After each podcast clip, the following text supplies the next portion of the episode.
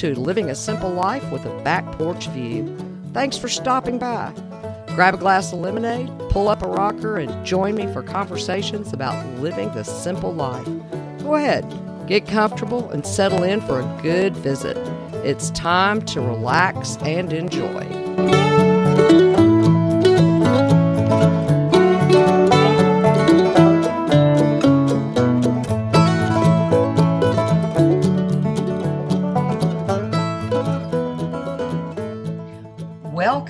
To the porch. I'm Julie and I teach folks how to live a simple life. And our goal this year is to keep our holidays simple as well. Thanksgiving's over, the dishes are washed, and we have once again survived the food coma that was caused by not being able to resist that one extra sliver of pie. It's time we turn our focus into keeping our Christmas as simple as possible. We want to be able to do all the things we need to do but still enjoy the holidays with our family and friends and keep the reason for the season close to our hearts. To do that, we need to know ahead of time exactly what our priorities for the holidays are. Before you even get out a pen and paper to make your shopping and to do lists, you need to know what you want to do. Do you want to engage in more fun activities with family and friends? Is your heart calling you to spend time in a soup kitchen? Or do you see yourself playing Secret Santa for a family who may otherwise not be able to have a good Christmas? These are all things to think about. To make it easier, it may help to have a planning session. Take an hour or so, armed with a notebook, and jot down some notes. First, determine exactly how you plan to spend Christmas Eve and day. Are you traveling, or will all the relatives be at your house? Do you have a midnight church service you want to attend? Knowing this information will help you adjust accordingly any plans you want to make. The next step is to determine your priorities. If one of them is to engage in fun activities with your family, write down some ideas of what those might be. Go ahead and make a long list of anything and everything you think your family would enjoy. Beside each one, write down about how much time you think they would take. For instance, having a Christmas movie night complete with popcorn and hot chocolate, would take roughly two hours, including prep time. Driving around looking at Christmas lights may take longer, as would going to a local Christmas festival. Some activities may take on double duty. Baking cookies with your children not only gives you something fun to do together, but can also allow you to scratch off one item on your baking to do list. And if being a Secret Santa is something you want to do, add the gift planning and shopping to your list. Make it a fun, seasonal family secret. The next thing is to determine just how much time you have during the next few weeks to take part in these activities. Write this amount of time down at the very top of the page. Once you've completed the list, set it aside. We'll get back to it later. The next list involves what you have to do. This is a general list that only has a few details.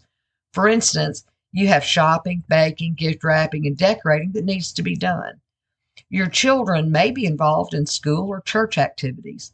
Your spouse may have a Christmas party for work. You may have been invited to an ornament swap or a Christmas luncheon with friends. All of these things need to be on this list. If you have a specific function coming up, write the date and time beside it. It is now time to break that list down. Create separate lists for each item. A baking list would include what you plan to bake, from gifts for the neighbor, snacks for Christmas Eve and day, right down to the main meal you plan to serve. And don't forget everyday meals. It may be the holidays, but you still have to feed your family. Your shopping list would be divided into sections. The first one would be who you will be giving gifts to and what you want to give. The second section is a grocery list. And the third section is for anything else you need to purchase, such as wrapping paper and miscellaneous items. Now that your lists are done, it's time to take out your calendar. You want to write in just the activities that are set in stone. Such as your spouse's party at work and the school and church activities your child is involved in. When that's finished, it's time to take your Christmas activities list and the calendar to talk over with your family. Choose activities from the list that everyone wants to do and find time on your calendar to do those things. Make sure you stay within the time frame you noted at the top. What you don't want to do is overwhelm yourself with activities. There are still other things you need to accomplish. So let your family know they need to pick and choose what is most important to them. Once your activities have been scheduled, look at what else you have to do and pencil those things in. If possible, set aside a full day to start baking ahead.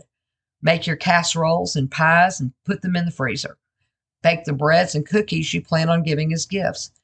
You can either go ahead and deliver them or put them in the freezer until you're ready. And then find time to do shopping. Combine these trips with others, such as stopping after work at a shop that's along your route home, or if you have another appointment. To save as much time as possible, consider setting aside an hour or so to do some online shopping. And when you're shopping, I encourage you to support your locally owned businesses as much as possible. These are hard-working men and women who live in your community. Their shops are not only their livelihood, but also support your community through paying taxes and employing the folks who live there. Now that your plans are made, it's time to get busy. Look at your calendar each morning and get started. Be sure to schedule time each day for some quiet time. You'll need it to keep keep your focus. And just so you know, next week we'll talk even more about finding quiet time in the middle of the holidays. But for right now, let me offer you a word or two of advice. Your calendar may be full, the key is to keep it from becoming overloaded. If there's an activity you either don't enjoy or don't have time for, it really is okay to say no. Christmas is a busy time of year and no one has the time to do everything. Instead of filling your calendar so full you can't even schedule time to breathe, stick with the priorities you've set for yourself. Don't schedule more than you truly want to do and be sure to leave enough time to just have a few quiet moments, either by yourself or with your family. To keep your Christmas simple, it's a matter of paying attention to your priorities. Get organized with lists and a calendar. Stick with the things you truly want and need to do. By doing this, you'll have a lot more time to spend with family and friends and enjoy each moment of the holidays. And you may just discover that a simple Christmas turns out to be the best holiday ever.